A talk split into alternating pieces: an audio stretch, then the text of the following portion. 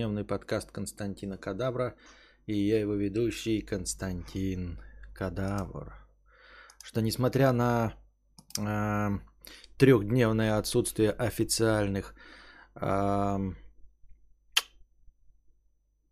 подкастов, тем не менее был подкаст 2К с Кузьмой, был киноподкаст, э, все равно, все равно вы ни шиша не, накада, не накидали межподкастового настроения. Вот. Кто-то написал даже, а где же ежедневные подкасты? А где межподкастовые донаты? С чего я могу вообще решить? Никто не, не пишет, что нужны эти стримы, не нужны эти стримы. А, никто в межподкасте не пишет, что ждет стрим, ничего не происходит. А я должен как-то догадаться, что это играет какую-то роль вообще. Так, сегодня ответы на вопросы. А, вроде прошлый информационный подкаст даже понравился и зашел. Малинк 100 рублей. Спасибо с покрытием комиссии. Центнер записался в зал 60 рублей с покрытием комиссии. А что я? Что-то мне жарко, я потею как псина. Или что? Или не потею? Непонятно. Вроде тут не так э, жарко в будке, а, я что-то, а мне что-то жарко почему-то. Непонятно. У вас, как у человека центнера, есть растяжки на теле, красные и белые? А, бывшие раньше красные полосы. Уходят они полностью и восстанавливается кожа после похудения. Для того, чтобы поддерживаться в тонусе, с какой скоростью, сколько по времени и с каким характером движения тела вы ходите по дорожке. А, да сейчас я никак не хожу по дорожке. А насчет растяжек я не замечал, мне и пофигу. А вообще в целом а, борьба с растяжками это же это регулярное нанесение кремов специальных. Вот, чтобы вот эти красные полосы и белые полосы исчезали. Я, честно говоря, не знаю, но, по-моему, это крема должны быть постоянно. Ну, то есть, э, когда вы начали худеть, надо постоянно наносить эти крема, и тогда э, эти красные полосы ну, заживут. Это также, наверное, как крема для от и для рассасывания есть эти э, шрамов. Наверное, это все одного поля ягоды и одинаково работающие эти а так, э, если ты жирный, то если ты худеть не будешь, как я, то, в общем-то, и растяжек не появится. Схуя бы им появиться, если ты не, не худеешь. Или что? Бронзоборода. Бронзоборода. 100 рублей. А, с покрытием комиссии. Здравствуй, э, заэкранный друг. Где-то полгода назад расстался с девушкой. Мы с ней в дружеских отношениях. Не могу перестать волноваться за нее. Постоянно думаю, хватит ли ей денег за квартиру, на еду и тому подобное. У меня у самого уже есть новая девушка, любим друг друга. Как перестать беспокоиться о бывшей? О, бу -бу -бу -бу -бу. Я не знаю. Да то есть, тут ты так сказал, как перестать беспокоиться? Ну, наверное, тут никак. не, я имею в виду никак без посторонней помощи. Не знаю, какие инструменты убеждения здесь могут сработать, потому что, э, судя по тому, что ты задал этот вопрос, ты уже понимаешь, что тебе нужно как-то от этого избавляться, да? Тут дело не в том, что ну, какая-то там бывшая или не бывшая, а в целом о том, что ты беспокоишься, понимаешь? То есть это э, как я понимаю, я сейчас так говорю, так экспертное мнение. Нет, не экспертное мнение, конечно, ни в коем случае. Я просто думаю, что здесь проблема не в том, что это бывшее, да, и что-то там в новых отношениях, это, а в том, что ты просто беспокоишься о человеке, которого знаешь. Вот, и беспокоишься на уровне тревоги э, и стресса. И это какой-то синдром гиперопеки. Вот то же самое, как э, там родители испытывают э, по отношению к своему ребенку, да, но оно у тебя проявилось вот таким образом. И вот от этой гиперопеки, наверное, от твоей стороны гиперопеки, нужно, наверное, как-то избавляться при помощи какой-то психологической терапии, эм, либо, я не знаю, может, каких-то чтения книжек. Но я думаю, что если ты хочешь поискать в интернете, то почитай про гиперопеку. И с точки зрения того, кто гиперопекает, а не, э, не со стороны гиперопекаемого. Вот. Почему-то мне кажется, что вот то, что ты описываешь, это гиперопека. Ну, то есть, э, понимаешь, так волноваться, хватит ли у нее денег за квартиру, еду и тому подобное, это, в принципе, а, не обязано проявляться, даже если ты в отношениях, понимаешь? То есть ты так о ней мог не думать, а, даже если ну, вместе с ней продолжал отношения, а уж тем более, когда закончились. Это раз, а во-вторых, э, не исключено, что это не твоя вина. Ну, может быть, это вызвано тем, что она ведет себя как жертва. То есть тебе нужно обратить внимание на ее поведение и понять, почему ты, например, так думаешь. То есть если у тебя, грубо говоря, ребенок да, самостоятельный, а, Конечно, у тебя тоже может быть, если у тебя бзиги какие-то есть, все равно гиперопека, насколько бы он у тебя не был самостоятельный, а, все знающий, понимающий, все делающий правильно, у тебя все равно будет желание за, о, ним, о нем заботиться в болезненном масштабе. Но если ребенок, тем не менее, при прочих равных условиях эм, э, ты видишь, что справляется сам, то у тебя гораздо меньше возможности проявить а, адекватную опеку. То есть, возможно, у тебя это проявилось, если оно больше нигде не проявлялось именно к ней, то обрати внимание, может, она все, все время себя вела как жертва, была беспомощной, а, валяющейся вафлей. Ну, то есть, если она не платит за квартиру, имея деньги, да, или постоянно не имеет денег и не было у нее денег в ваших отношениях, то может быть это потому, что ну, твои э, чувства гиперопекуна возникли как раз из-за того, что она не самостоятельная. Но это надо тогда как-то саму себе проработать и подумать, типа, да нахуя? Ну, типа, это не моя женщина, теперь это э, не моя проблема. Ну, типа, ну да, даже если она тебе осталась там другом и товарищем, ну, осталась и что, да, окей, но э, для того, чтобы о ней заботиться, у нее есть родители, у нее будет новый молодой человек это раз. Ну а в конце концов, вообще-то каждый человек взрослый должен сам о себе заботиться. В нормальном современном мире можно жить, нужно жить, и э, необходимо быть самостоятельным и самодостаточным и счастливым самому в себе. В современном мире нет никакой необходимости кучковаться как говноеды, хотя нас много и кучковаться у нас есть множество разных способов. Кучковаться ради развлечения – это будьте здрасте. Спасибо, пожалуйста, приходите. А если мы говорим о просто каких-то жизненных обстоятельствах, то есть э, проблемы, с которыми мы должны справляться, то проблемы мы, каждый из нас должен решать сам, а не при помощи партнеров, всего остального. То есть э, ты не просто не обязан, даже если она не самостоятельна, ты должен понять, что твои чувства возникли из-за того, что у тебя какой-то синдром папочки, да, а она не самостоятельна. И ты должен понять, что это взрослый человек, а, возможно, она сама справится, и ты неправильно смотришь на все это. И Б, если она сама не может справиться, идет она нахуй. Ну, в смысле, блядь, она должна сама справляться, как взрослый человек.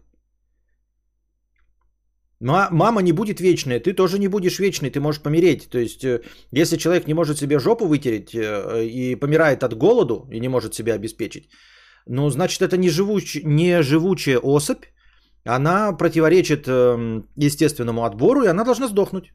Правильно?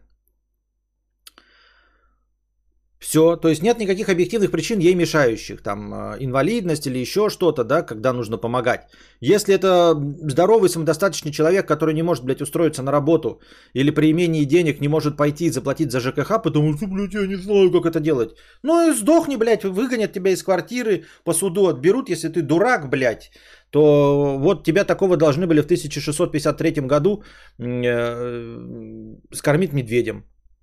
А в Спарте должны были сбросить со скалы.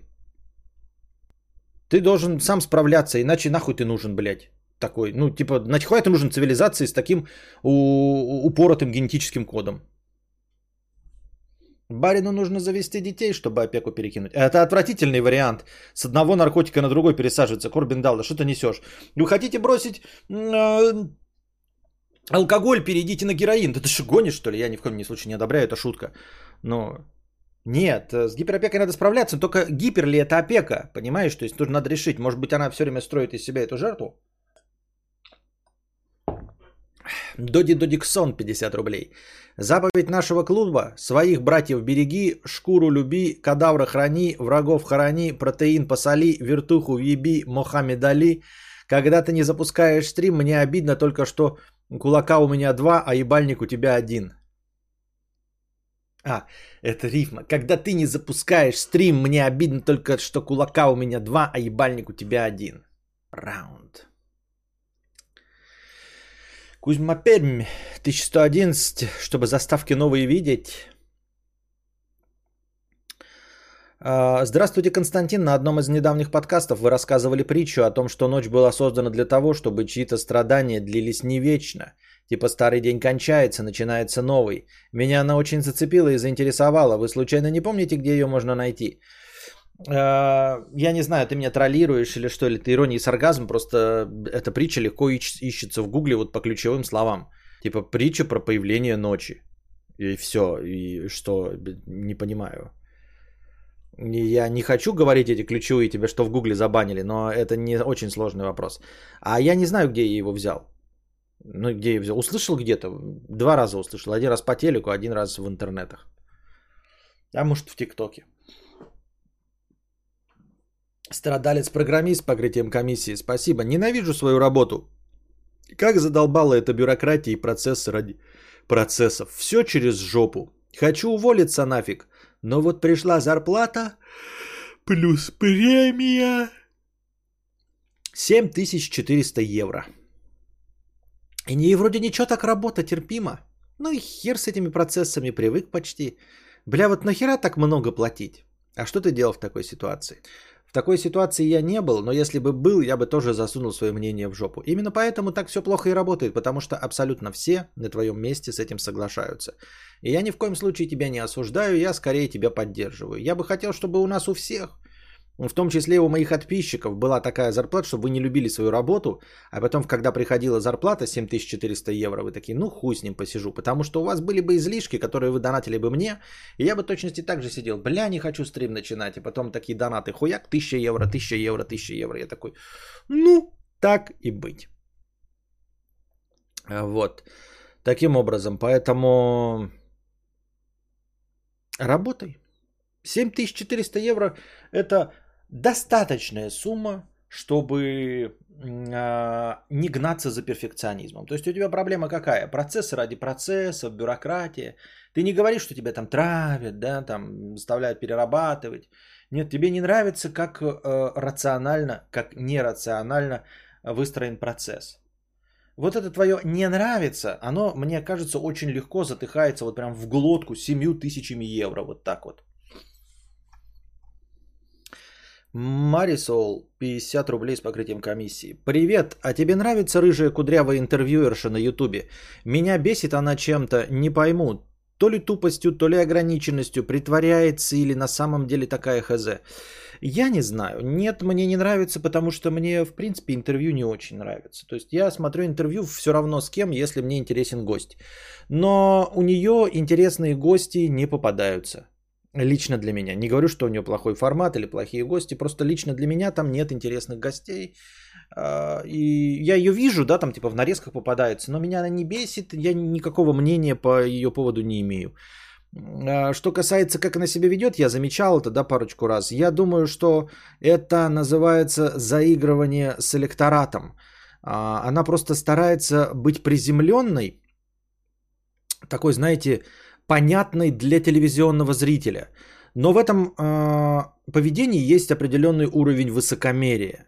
То есть э, она, грубо говоря, зрителя за дурака держит. Вот поэтому тебе не нравится. То есть она тебя за дурака держит. Она считает, что вот так глупо задавая вопросы, похихикивая, ведя себя как э, интеллигентная хабалочка, она становится понятной для тебя. Но ты чувствуешь, что ты выше этого – что ты готова смотреть интеллигентную беседу интеллигентных людей, э, которые не считают тебя тупой, да, и, и не объясняют тебе в экран там типа, а это слово обозначает, э, вот, из Википедии статейка, да? Вы же поняли, что э, это оливки это тоже те же самые маслины.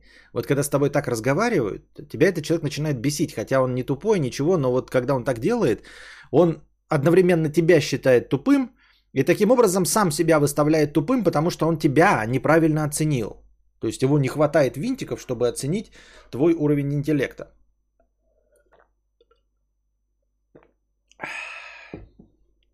Вот этим она, наверное, тебе не нравится. Ну, то есть это то, что я замечал по нарезкам с ТикТок или каким-то редким вырезкам, которые я смотрел чисто тематически там по ответу на какой-то вопрос. Вот и все. Такое поведение выбрано. Вот такого, например, у Дудя не наблюдается. Вот. У Дудя есть какая-то легкий флер поверхностности, но такая поверхностность не сильно заметная, а заметная только профессионалам э, в теме. Вот они замечают, ну то есть если человек очень хорошо знает героя, который пришел к Дудю, лучше, чем обычный зритель-обыватель, он видит, что знания Дудя по биографии этого человека поверхностны. Но это, в общем-то, никакой проблемы не составляет. Это точности так же, как вы сюда приходите и ловите меня на моих неглубоких знаниях а, на том, что я чисто по верхам хватаю, ну так и в чем проблема? У меня развлекательное шоу, я не выступаю в роли эксперта. И какая, ну, не хочу я разбираться во всех вопросах. Мне иногда пишут, знаете, про космос что-нибудь наговорю, а в комментах пишут, надо разобраться, прежде чем говорить. Не надо, мне не надо, мне похуям. Я зарабатываю тем, что я развлекаю, клоунадничаю и шучу шутки, которые никому, кроме меня, не смешны. Мне не надо. У меня нет никакой проблемы с этим, поэтому вот. И у Дудя тоже нет с этим проблем. Но, как это обычно бывает, если человек знает гостя досконально, то он понимает, насколько Дудь там э, не осведомлен.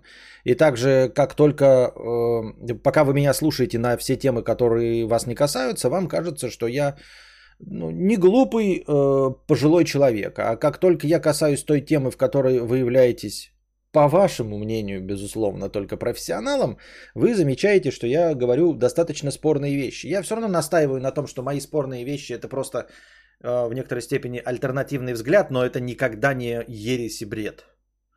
Тем не менее. Вам нравится интервьюер Гордон украинский? Нет, не нравится. М-м, абсолютно не нравится. Я понимаю, что он дольше Дудя и все остальное, но он даже близко не на уровне Дудя. Он э, уровень пусть говорят. Это совершенно другой уровень беседы вообще, абсолютно, фантастически другой. Может там зарабатывает, ну потому что на безрыбье, да, больше никого не было.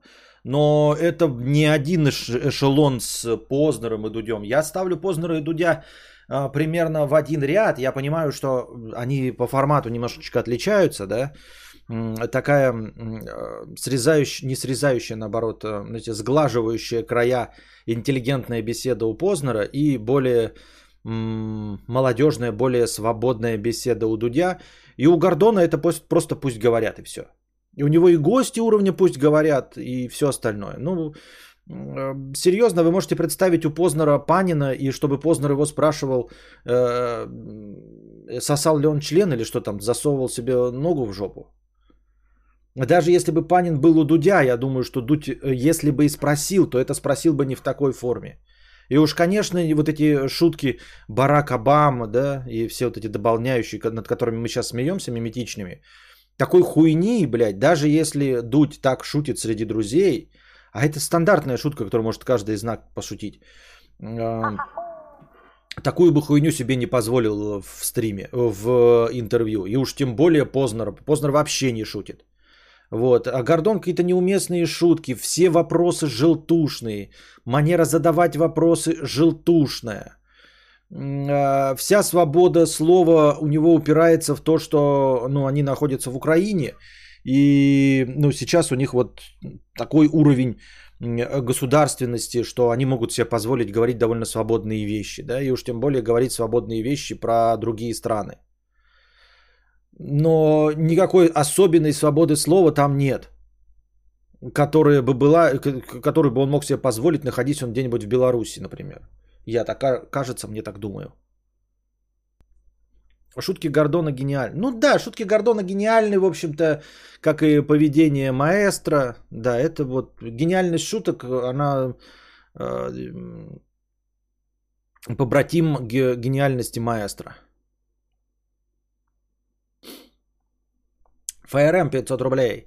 Предлагаю в рамках любой рубрики рассказать о скором запуске телескопа Джеймс Веб и почему ученые считают это историческим событием в истории человечества. А, вопрос. Я платный подписчик больше года, давно был забанен. Ты пытался разбанить несколько раз, но YouTube почему-то не дает. Что можно придумать? А, не знаю, надо писать в личку, я сейчас же забуду, ничего не буду проверять и все забуду.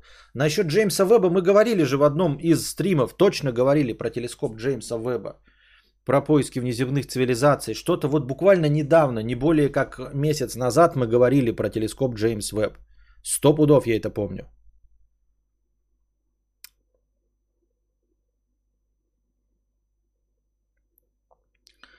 И заставка дурацкая. У кого? У Гордона? У Гордона вообще заставка уровня э, этих э, открыток в Одноклассниках. Вот открытки в Одноклассниках тебя присылают какой-нибудь там день бетона, блядь, вот такого уровня.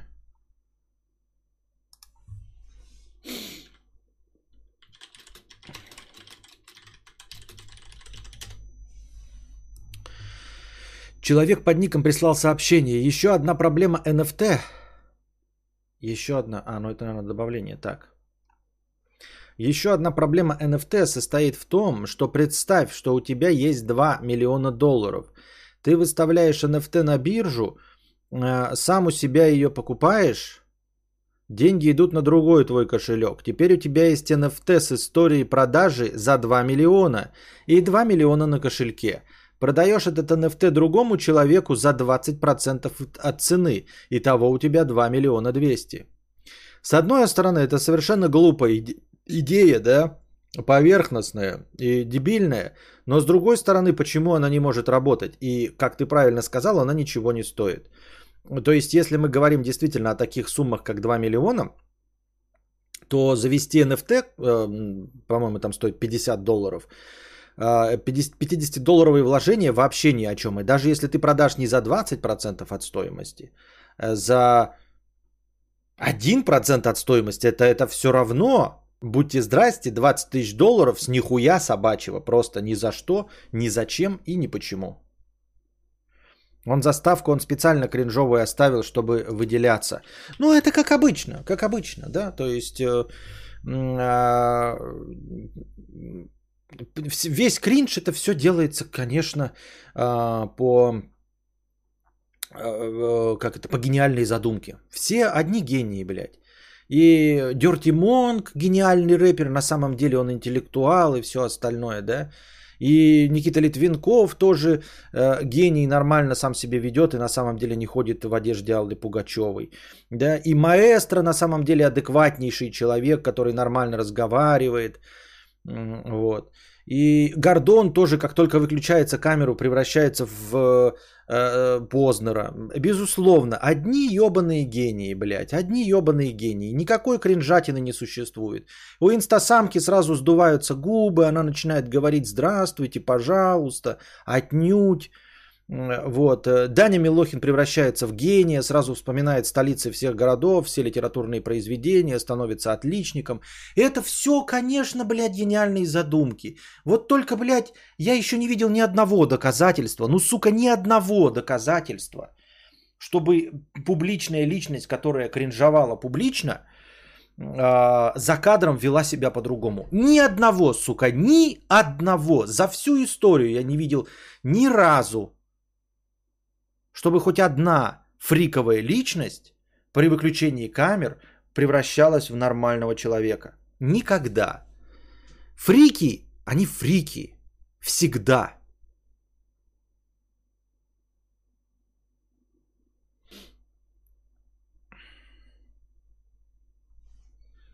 Да, он бумер. Да, он классический бумер. Я не, не, не вижу ничего подобного. Ну, никакой там гениальности, ничего. А он это сделал, чтобы привлекать внимание. И вот этот его мерч, где с, с его этим. Да ему просто, ну, какие-то там советники дают, мерч продаются. Это не гениальная идея. Это точности так же, как Собчак вот в пародии этого сатира. А какой твой любимый мем? Это как молодящиеся старики. И он как молодящийся старик, он классический бумер. Слава Гнойный. Что Слава Гнойный? Он ведет себя точно так же, каким он и является. Так Гордон не фрик. Ну, ну он обычный кол, ну, бумер-колхозник и все. Бумер-колхозник, ну в смысле, в хорошем смысле, провинциальный мужчина. Провинциальный мужчина с высшим образованием, ну, ну библиотекаря, да, например. И все. А заигрывание с молодежной аудиторией у него ровно такие же, как заигрывание с молодежной аудиторией у Ксении Собчак. Возможно, у меня также, да, я тоже так же с молодежной аудиторией заигрываю, но, по крайней мере, вы не говорите, что это какие-то мои гениальные ходы, метапостерония и прочая шляпа. Когда Штурк поздному ожидал как раз такого, мол, сейчас будет битва интеллектов, а в итоге Шнур мычал, как дурачок, двух слов связать не мог.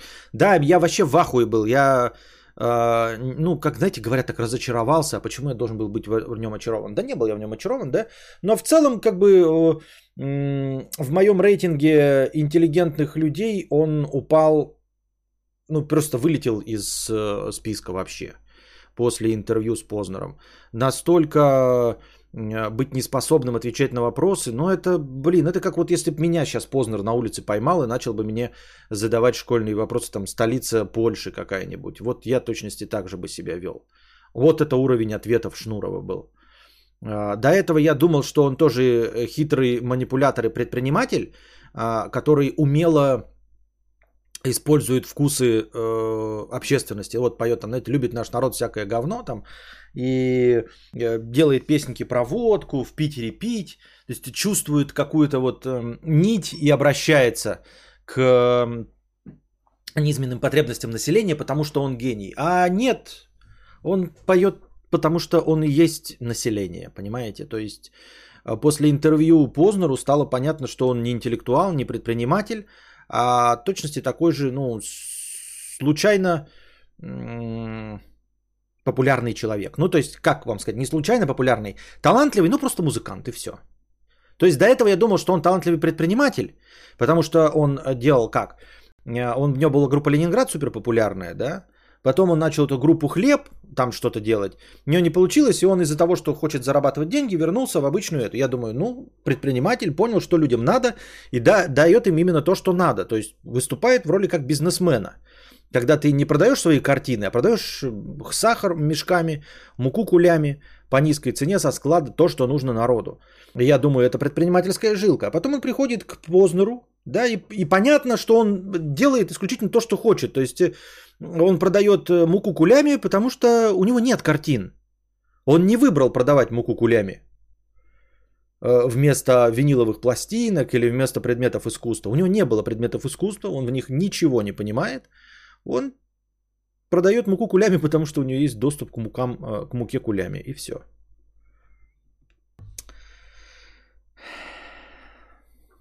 Кадавра, планируются видосы для подписчиков? Нет. А, Даня Милохин меня поражает тем, как он переводит тяжелые ситуации в позитивное русло. Когда он встретил родителей, то превратил встречу из трагедии в милую беседу о его детстве. Мне кажется, у него что-то было до этого. Может, напился на ночь перед интервью. Я с трудом только лицо представляю себе вот Дани Милохина. И я вообще не знаю, не видел одного... Он мне даже не попадается в а, этих... в, в в ТикТоке, поэтому я вообще мало чего о нем представляю.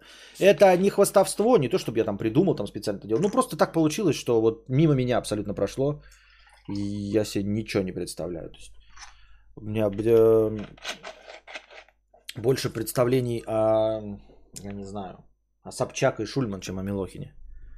Почему Шульман? Ну, как это? Я забыл.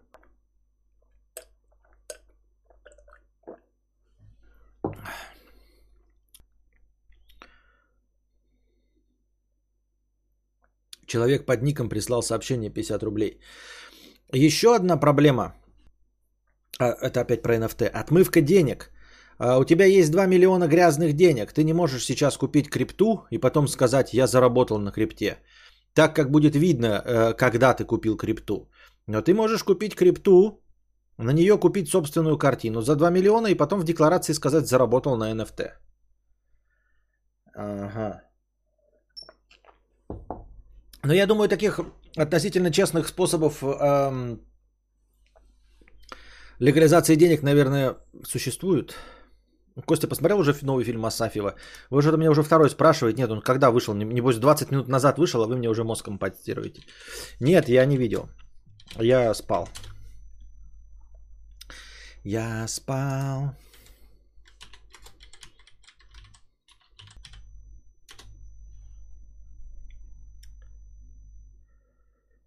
Почему происходит ДТП и как от них избавиться? Это? А, ну да, это. По-любому это. Не, я еще не смотрел. Ну, естественно, не смотрел, просто как он называется.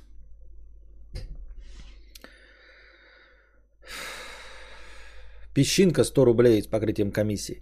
Откажешься ли ты от сына, если он будет программистом? Нет. Я наоборот с ним буду дружить, потому что он будет зарабатывать деньги. Я не откажусь не только, если он будет программистом, но даже если он будет рэпером, не откажусь. Антон 250 рублей. Антон 100 рублей. Пытаюсь сделать спонсировать, дает ошибку. Э, что значит? Не знаю, что значит такая ошибка. Антон 100 рублей. You are bad guy, don't read donations. Uh, да, я во время информационного блока донаты не читаю. Я, у меня обозначено это, что я читаю донаты во время ответов на вопросы. Вот и дошел время до твоих донатов. Антон 100 рублей. Uh, по-немецки что-то написано. Антон 100 рублей. Обидно. Антон 100 рублей. Йоу. Антон 100, 500 рублей. Спасибо. ББ курс 100, 222 рубля. Хэштег э, новости, хэштег солидно, хэштег аудио. Хэш, вставки выглядят топово и забавно диссонируют с кадавром. Блюрей вышел 100 рублей. Понятно. Какой Блюрей вышел? А когда Блюрей выходит Челопука?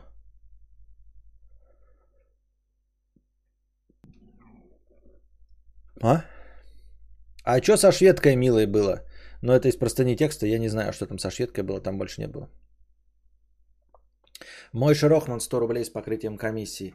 Извини, в каком-то подкасте слышал про простыни снова 300, прогули, протупил, докидываю. Че, ребята, может перейдем, сейчас я отвечаю на вопрос, естественно, может пойдем э, смотреть видосы, че что? Играть в игры.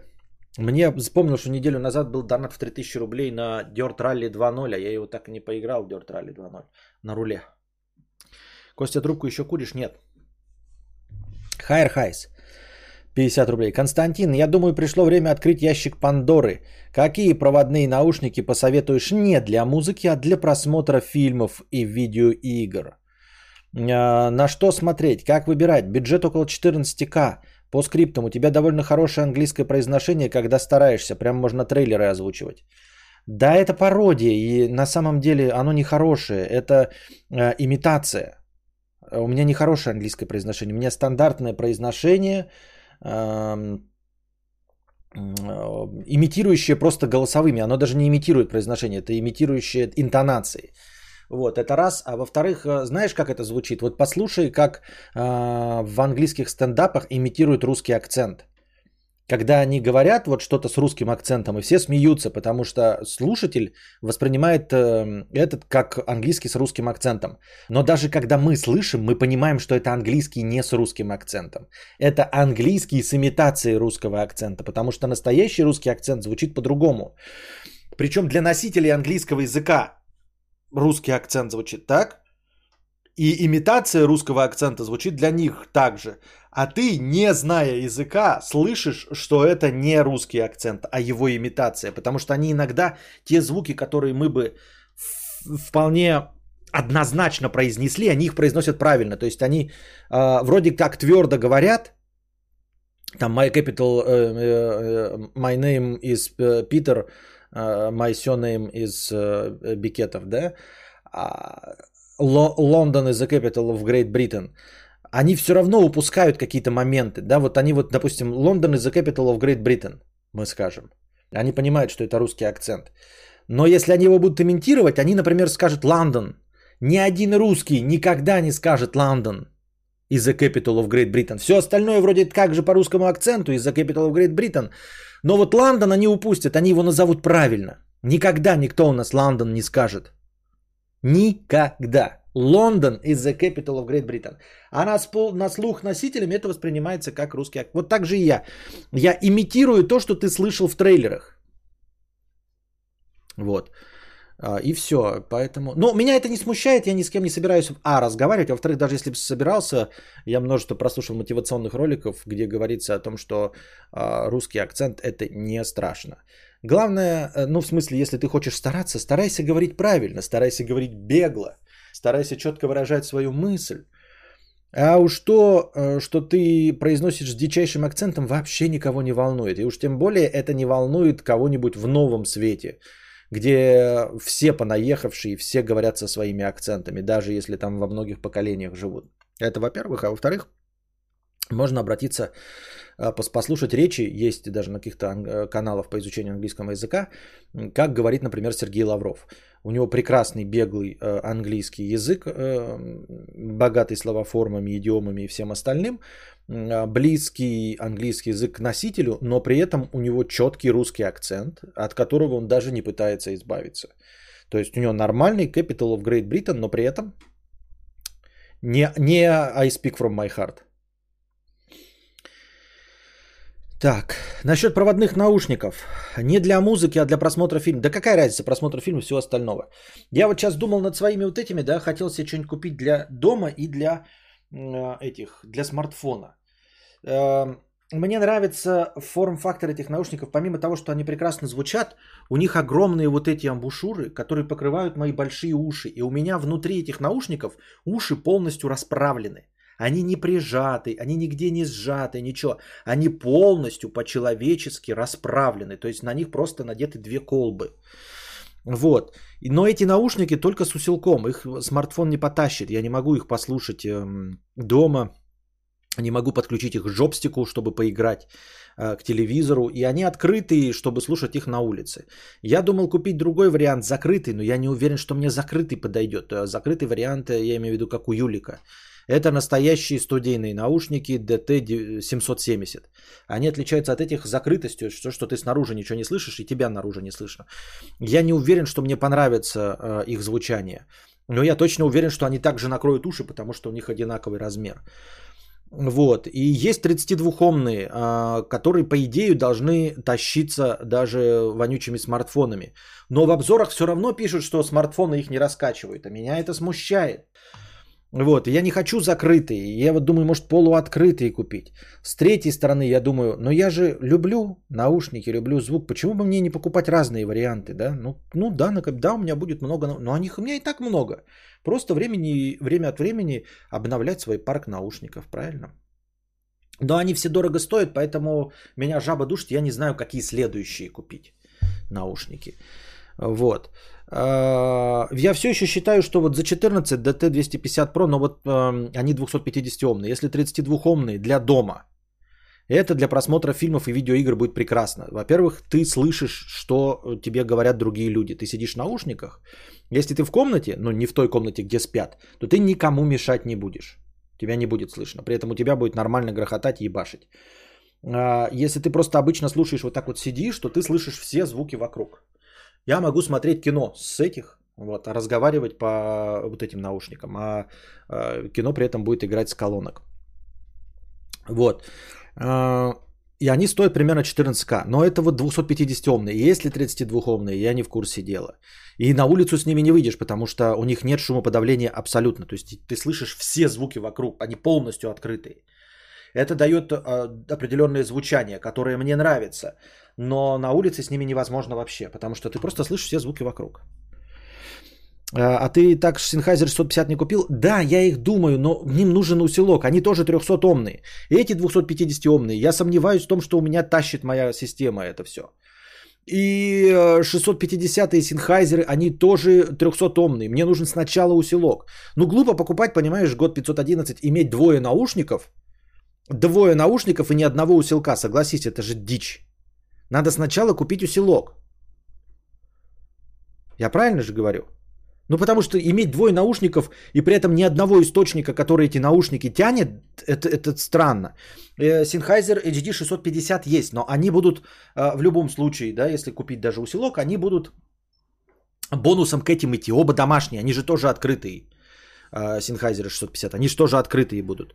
Другой будет звук. А мне хочется еще одни вот э, под смартфон. И мне нравилась идея DT770 или DT880 полуоткрытые для смартфона 32-омные взять. Но, блядь, эти ебаные эм, обзорщики пишут, что э, даже 32 ома не потянут. Хотя 32 ома это как бы чуть ли не на коробке написано для ваших мобильных устройств. Чтобы вы, блядь, могли включить без усилка нормального в это все.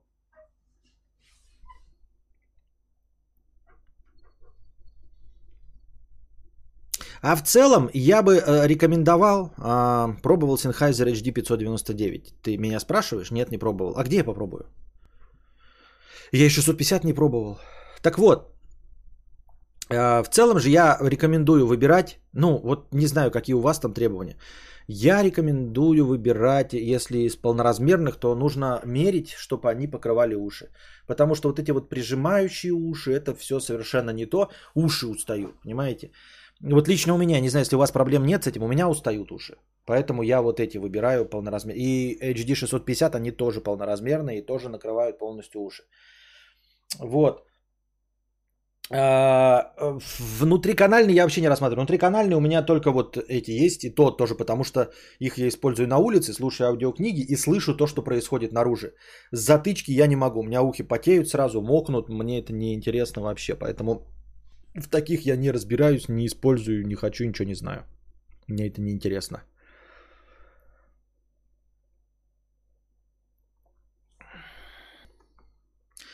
Видел новый трейлер Стрэнджа 2? Если да, то что думаешь, это будет новая ветка Мстителей? Вечно то... Вечные-то провалились треском? Uh, нет, не видел. Не смотрел, только читал что-то там краем глаза, не смотрел. Э, почему новая ветка Мстителей? А причем, причем здесь провал вечных? Какая разница? Ты имеешь в виду, что они по другому пути пойдут? Ну так а, в чем трейлер Стрэнджа 2? Там же типа, как там что-то, злые мультивселенные и все остальное. А, ящик Пандоры с мультивселенными разве открыт не Человеком-пауком? То есть явно понятно, что они будут с этим заигрывать.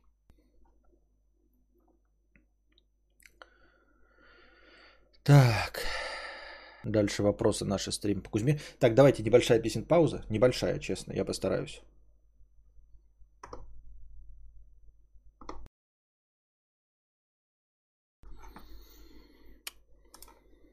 Пам-пам.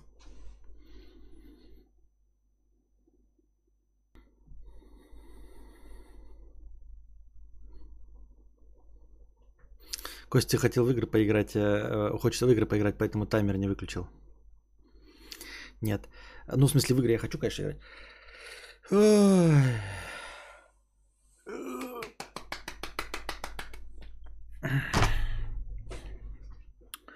Так. Так.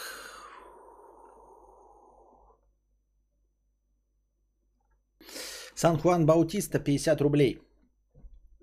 Костюня, милый, прости, пожалуйста, за мою шалость на стриме 2К. Понимаю, что поступил вредно, но это было так весело, что ты попался на мою ловушку. Да-да-да. Кстати, хэштег аудио. Кстати, как дела с заказанными историями? Да НГ выдашь что-нибудь? Чмоки в обе мудрые щеки. Вот надо бы выдать, надо бы выдать, да.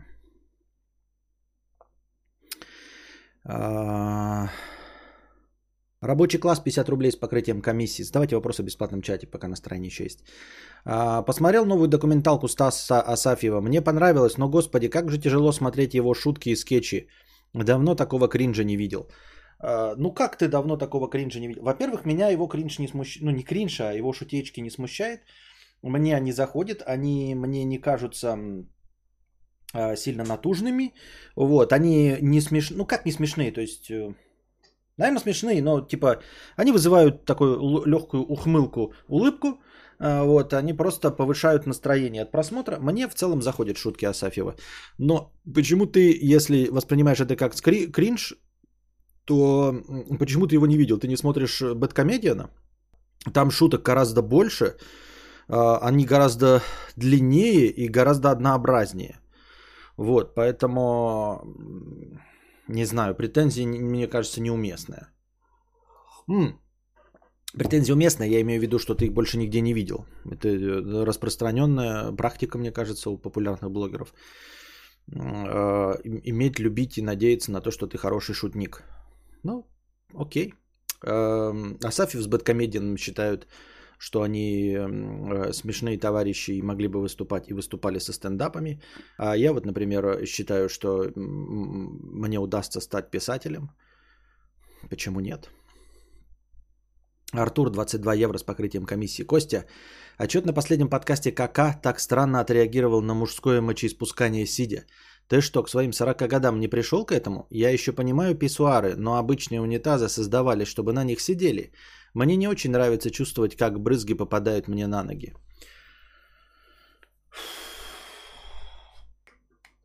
А почему именно к 40 годам надо к этому прийти? Нет, пока не пришел, но я попробую. А, вообще, в целом, да, наверное, идея здравая.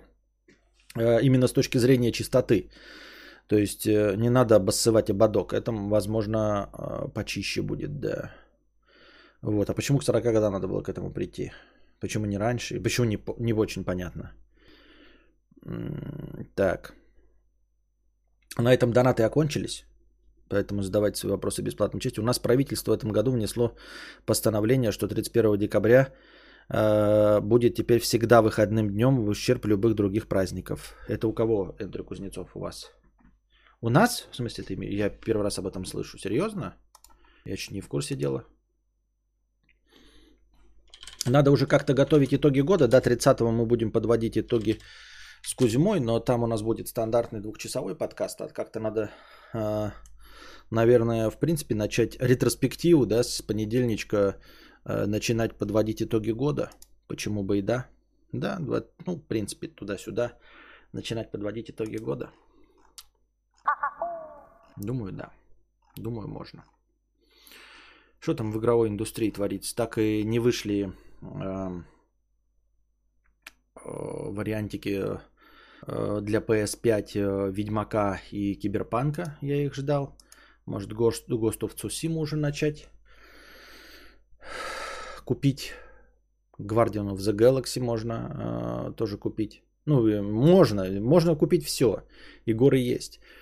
Дутый петушок 250 рублей. Вы уже обсудили, что сегодня все-таки запустили телескоп Webb. 25 лет разработки, 10 миллиардов долларов. По совокупности параметров НАСА говорит, что он мощнее Хаббла в 100 раз. А первые научные данные начнут поступать только к лету. Ну, то, что они начнут поступать только к лету, там дело не в том, что данные начнут поступать, а я думаю, что данные там поступают э, все время и уже начали. Просто их же нужно анализировать, а не просто эти циферки получить. Нужно же какие-то выводы из этого всего сделать. Э, по поводу Джеймса Веба, я, как уже говорил, мы говорили об этом, я его упоминал в какой-то теме. Ну, давайте прочитаем, да, сейчас тут как раз верхняя новость. Э, ракета Ариан 5 с телескопом на борту взлетела с космодрома Куру в Южной Америке. Космический телескоп Джеймс Уэбб после 25 лет разработки и 10 миллиардов потраченных долларов успешно запущен на борту европейской ракеты-носителя Ариан 5. НАСА проводила прямую трансляцию запуска. А, телескоп взлетел в 7.20 утра по восточному времени. Начало нового захватывающего десятилетия науки поднялось в небо. Миссия Уэба изменит наше понимание пространства, каким мы его знаем. Примерно через 27,5 минут после запуска телескоп успешно присоединился к последней ступени и взял курс к точке Лагранжа L2 в полутора миллионах километрах от Земли, почти в 4 раза дальше Луны. Это расстояние Джеймс Уэбб пройдет примерно за месяц, попутно разворачивая солнечный щит и трехсекционное зеркало, после чего еще до полгода будет настраивать оборудование и тестировать его. Джеймс Уэбб уникальный телескоп, который позволит заглянуть в детство Вселенной и понять, как появлялись первые звезды и квазары – Благодаря Уэбу астрономы смогут найти внеземную жизнь в радиусе 15 световых лет от Земли, возможно даже в Солнечной системе, на спутниках планет-гигантов. Интересно, как они и почему 15 световых лет от Земли? Это значит даже ближай... Ну, а это ближайшая нам. А сколько, сколько звездных систем входит э, в этот радиус? Ну, помимо этого, Бетельгейза или кто там, 4,5 лет назад. Ой, 4,5 световых лет. И как они обнаружат неземную жизнь? Они, ну, они же не увидят, что происходит на поверхности планеты, или как это происходит? Не очень понятно. Так. Что это я такое нажал непонятное? Так, телескоп э, Джеймс Уэбб как замена Хаблу превысила бюджет в 20 раз и превратилась в рекордный долгострой НАСА. Проект выжил из-за уникальной научной значимости. Он позволит заглянуть во Вселенную дальше, чем когда-либо раньше. Эм, представители космического агентства заявили, что аппарат готов к старту. 11 мая он успешно прошел последний тест – Телескоп, который планировали запустить еще в 2007 году, наконец-то займет свое рабочее место в космосе. За это время затраты на проект выросли с 500 миллионов долларов до 10 миллиардов. Из-за срыва всех сроков и бюджетов Джеймса Уэбба называли проектом «за гранью разумного», обвиняли в пожирании астрономии и даже собирались полностью отменить в 2011, но ученые защитили Уэбба, без него астрономия просто не сможет двигаться дальше – Зачем астрономам нужен Джеймс Уэбб? В первую очередь он должен заменить Хаббл, который работает на орбите уже 31 год. За это время Хаббл передал на Землю более 150 терабайт данных, на основе которых ученые записали около 20 тысяч научных статей и создали сотни фотографий космоса. В следующем десятилетии Хаббл сойдет с орбиты и, скорее всего, сгорит в земной атмосфере. Продолжение миссии становится бессмысленным, старичок слишком плохо видит. Сгорит в атмосфере, это значит, он значительно ближе. Тут э, Уэб-то будет в 4 раза дальше, э, чем Луна. А занимает их самые далекие и самые древние звезды. Так, слишком плохо видит, чтобы показать астрономам то, что их занимает больше всего. А занимает их э, далекие и самые древние звезды и галактики, которые находятся на краю наблюдаемой Вселенной и подобный спектр потенциально обитаемых планет. Э, дальше, чем 13 миллиардов лет в прошлое. Чтобы всмотреться в глубины космоса, которые в первом приближении выглядят темными и пустыми, Хаблу приходится копить данные в течение десятков и сотен наблюдений. Это очень сложный и утомительный для инженеров процесс. Зато так ученые увидели, что даже в самых малых участках неба скрываются тысячи галактик.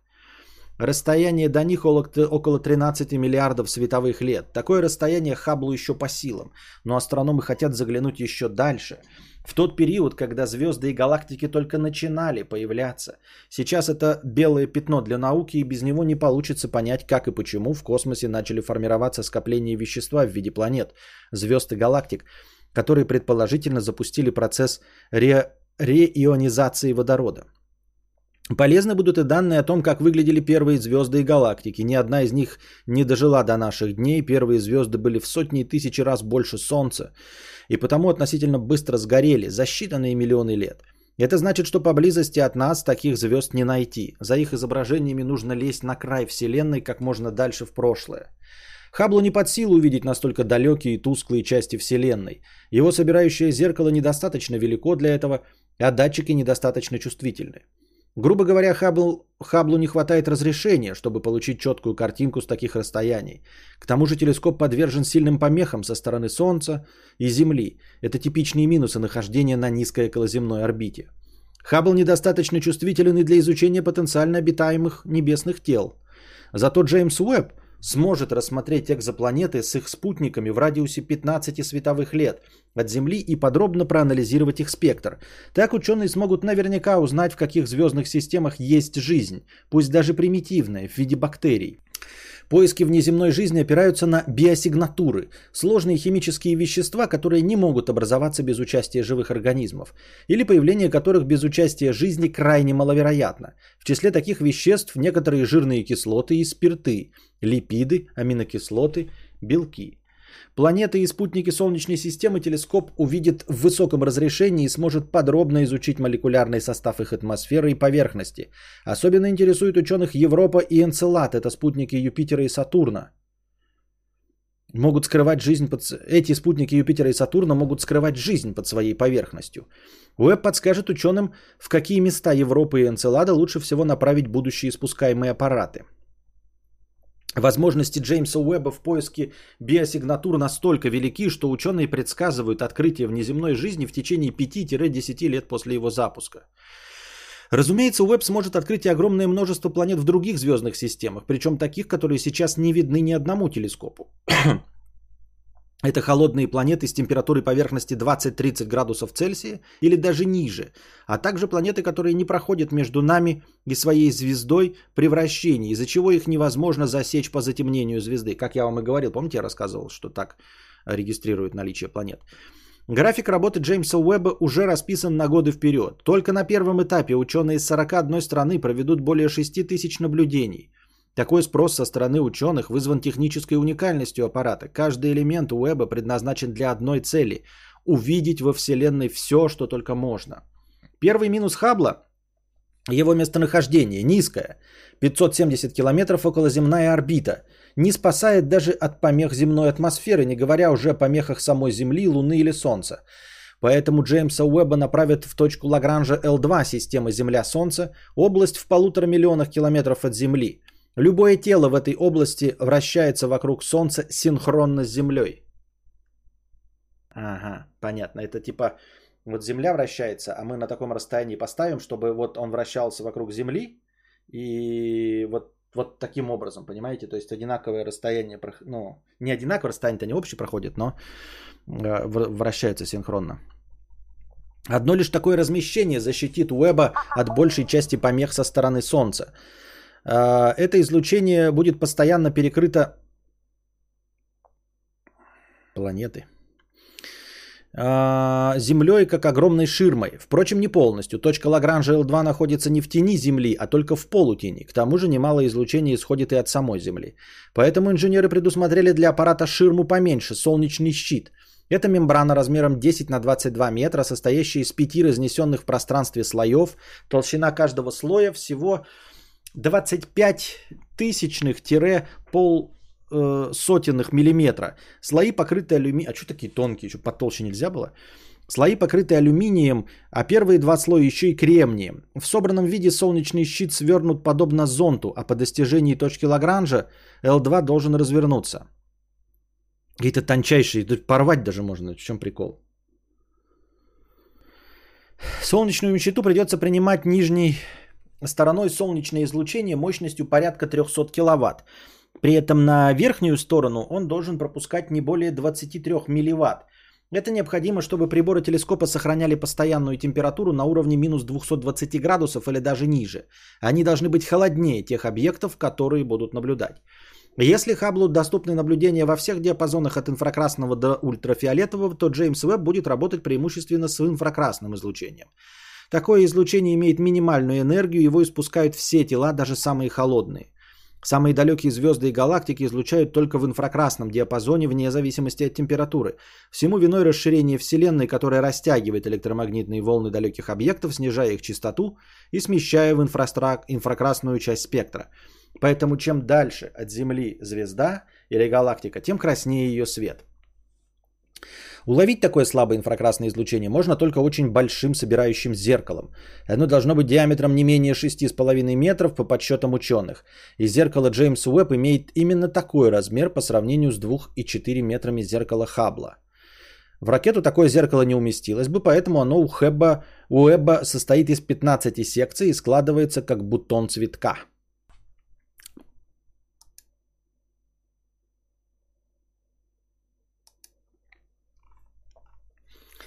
Зеркала а, изготовлено, зеркало изготовлено из бериллия, легкого и прочного материала, который не меняется в размерах при низких температурах и позволяет уберечь зеркало от малейших деформаций. Сам по себе бериллий плохо отражает инфракрасное излучение, поэтому его покрывает слой золота толщиной 100 нанометров. А, а что там не может быть на том расстоянии какие-нибудь въебать какие-нибудь, э, ну, дуры? Ну, типа 100 нанометров это любой просто царапнул ногтем и все. У него с отражением инфракрасных лучей все в порядке. Так. Это дальше про разработку идет. Руководитель контрольной комиссии при Национальной академии наук США Том Янг.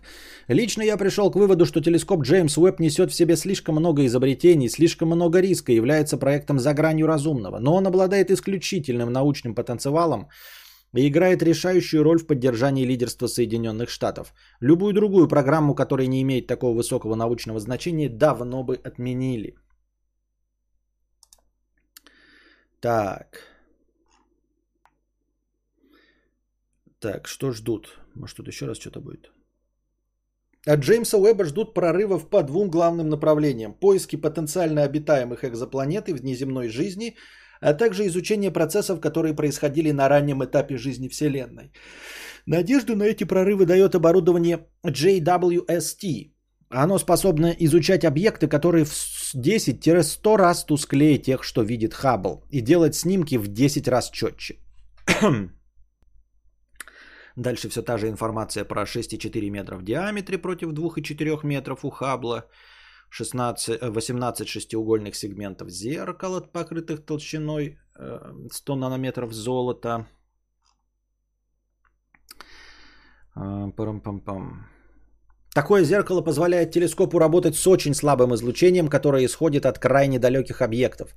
Джеймса Уэбба хотят нацелить на области, которые находятся в 13,6 миллиардах световых лет от Земли. Это все равно, что заглянуть в детство Вселенной и сделать ее снимки в возрасте 100-250 миллионов лет, когда стали появляться первые звезды и галактики. Скорость света не бесконечна, так что наблюдатель видит объекты с некоторой задержкой. Жители Земли видят Солнце таким, каким оно было примерно 8,5 минут назад. А ближайшую к Солнцу звезду Альфа Центавру, какой она была 4,3 года назад. Чем больше расстояние, тем дальше в прошлое. Поэтому астрономы так сильно ждут, когда с помощью Уэба можно будет заглянуть на 13,6 миллиардов световых лет вглубь космоса. Астрономическое сообщество делает большую ставку на этот телескоп, учитывая его научный потенциал. Мы все глубже переживаем происходящее. Прием Вада Натараджан, астрофизик Ельского университета, один из участников будущей научной программы JWST. Так. Зато Хаббл делает красочные фотографии далеких уголков космоса, тогда как Уэбб, строго говоря, на это не способен. Он не воспринимает видимый свет. Инфракрасную картинку можно будет лишь примерно перевести в видимые цвета, создав визуализацию вместо настоящей фотографии.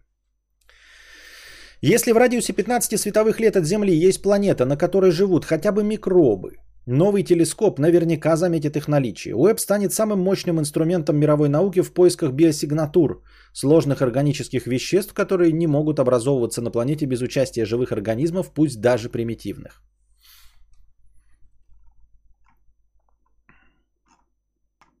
Так. Сколько будет работать Джеймс Уэбб? JWST программа прослужит от 5 до 10 лет, и скорее всего на этом его история закончится. Лимит заложен в самой конструкции телескопа. Чтобы обеспечить высокую чувствительность датчика, который глубже всего проникает в инфракрасный диапазон, его нужно постоянно охлаждать жидким гелием до минус 267 градусов по Цельсию. Закончится хладагент, прибор не сможет работать, а без него веб не имеет смысла. Долговечность Хаббла во многом определили пять ремонтных полетов к нему на шаттле. Астронавты с помощью робоконечности челнока чинили неполадки и обновляли оборудование. С Уэбом так не получится, и не только потому, что шаттлы не летают с 2011 года, но и потому, что новый телескоп будет слишком далеко расположен. Если Хаббл вращается на низкой орбите у самой Земли, всего 570 километров, то JWST должен выйти в точку Лагранжа L2 на расстоянии полутора миллионов километров от Земли. Вряд ли есть смысл посылать туда людей для починки телескопа. Это стало бы рекордным пилотируемым полетом, почти в 4 раза дальше Луны. Очень дорогим и опасным. А что, боты, дроны? Непонятно. Такая низкая позиция накладывает еще одно ограничение – Такая позиция почему низкая. Орбита в точке Лагранжа L2 нестабильна, и телескопу придется регулярно корректировать ее с помощью собственных двигателей. Когда топливо закончится, Уэбб со временем слетит со своей позиции и перейдет на обычную орбиту вокруг Солнца, потеряв синхронизацию с Землей. А что если веб не долетит до точки Лагранжа или сломается в космосе? Любой провал JWST будет иметь катастрофические последствия для НАСА и тяжелые для всей мировой астрономии. Шансы, что ракета-носитель Ариан-5 станет источником проблем, довольно малы. Все-таки это одна из самых надежных ракет в мире, но проблемы могут возникнуть позже. Чтобы защитить инфракрасное оборудование от теплового излучения Земли и Солнца, а, Джеймс Уэбб на пути к пункту назначения должен будет развернуть солнечный щит – это мы уже читали. Телескоп Джеймс Уэбб можно назвать проектом с высокими рисками. Он очень сложный и дорогой. На него возложено очень много надежд, и малейшая ошибка на некоторых этапах грозит провалом всей миссии. Это может замедлить развитие мировой науки, хотя вряд ли остановит его. Есть и другие проекты, которые могут частично или полностью заменить Хаббл. Эй, Уэба, В 2027 начнет работать чрезвычайно большой телескоп ELT. Инфракрасно-оптическая обсерватория, которую Евросоюз строит в Чилийских горах на высоте более 3 километров. Зеркало телескопа диаметром 39,3 метра будет состоять из 798 шестиугольных сегментов, которые смогут менять свое положение несколько тысяч раз в секунду чтобы погасить вибрации телескопа и оптические исхожения из-за земной атмосферы. Нихуя себе дура. Вот это дура. Оборудование чрезвычайно большого телескопа позволит изучать составы экзопланет, процессы формирования планет из протопланетных дисков, а также первые звезды и галактики. То есть все то, на что будет нацелен Джеймс Уэбб. В сочетании с небольшими околоземными телескопами вроде NEOWISE он сможет компенсировать возможную потерю Уэбба которые лучше все же не случаться. Комментарии. Нихуя не найдут скринти. А вот и найдут скринти. Найдут снова какую-нибудь залупу, которая якобы подтверждает возможность жизни на Земле, и то очень не скоро. А могли бы с этих ярдов скинуться по баклахе нефильтрованного на взрослого жителя Земли. Или даже по две. 10 миллиардов нормально. Да ну это наука, это хорошо и правильно. А чё, блядь, раздавать нищукам, что ли? Охуенно и очень интересно, во что все выльется. Упрутся в твердь небесную, разобьется. Снова ждать целые десятилетия, чтобы потом увидеть сенсационную новость о найденной воде и микроорганизмах где-нибудь в миллионе световых лет.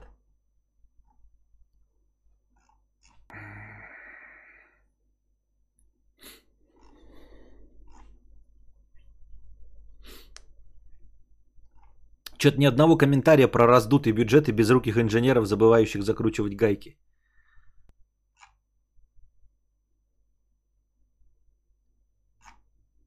Надо развивать роботов для сборки в космосе. Только так можно большие конструкции поднимать в космос. Да, мне тоже кажется, ну как нам, э, наблюдателям из жопы кажется, я имею в виду из жопы науки, кажется, что да, ну типа робототехнику на это и стоит направить, чтобы она могла сборные конструкции собирать любого размера, во-первых, а во-вторых, обслуживать.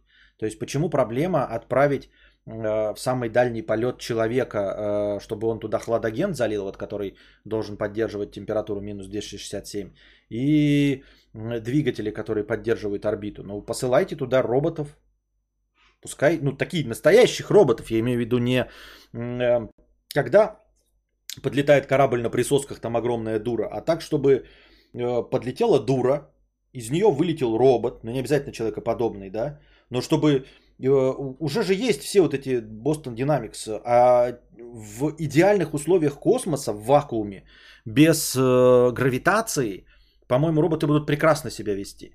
Прекрасно, они будут абсолютно предсказуемы. А даже если непредсказуемыми, то есть, то можно типа ими управлять, да, даже с отставанием в развитии. Все равно пиу, полетел там, схватился, вот одной там направили, чик, схватился.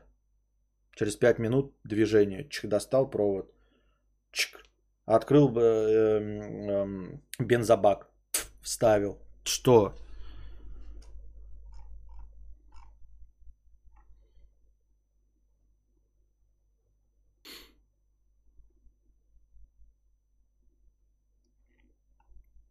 Кстати, да, вот я помните рассказывал про мысль о том, что мы, возможно, первая цивилизация на, ну, в истории вселенной, то есть мы на самой заре. А тут, оказывается, на ютубе есть мини-сериал из трех частей Life Beyond. Больше всего мне зашла серия, пишет комментатор. Там была мысль озвучена. Возможно, золотая эпоха цивилизации уже в прошлом, и мы живем на кладбище. Понимаете? То есть, наоборот, мы одна из последних цивилизаций, все остальные уже повымирали.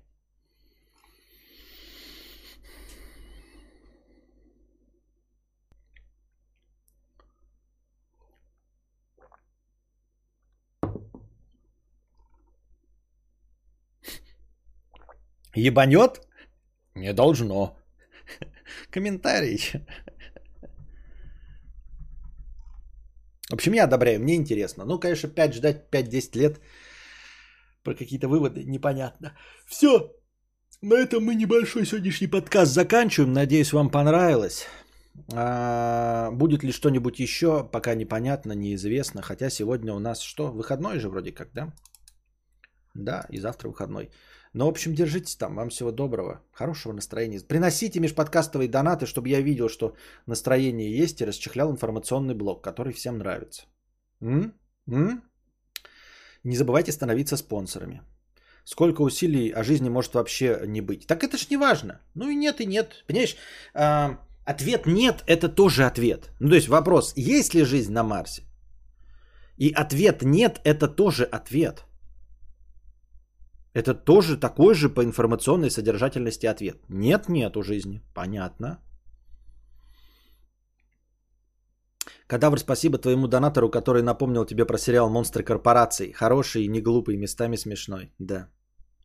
Костику бы такую линзу, как на этом аппарате. Да, линзы, линзы. Ну все, приходите э, в следующий раз. Надеюсь, вам понравилось.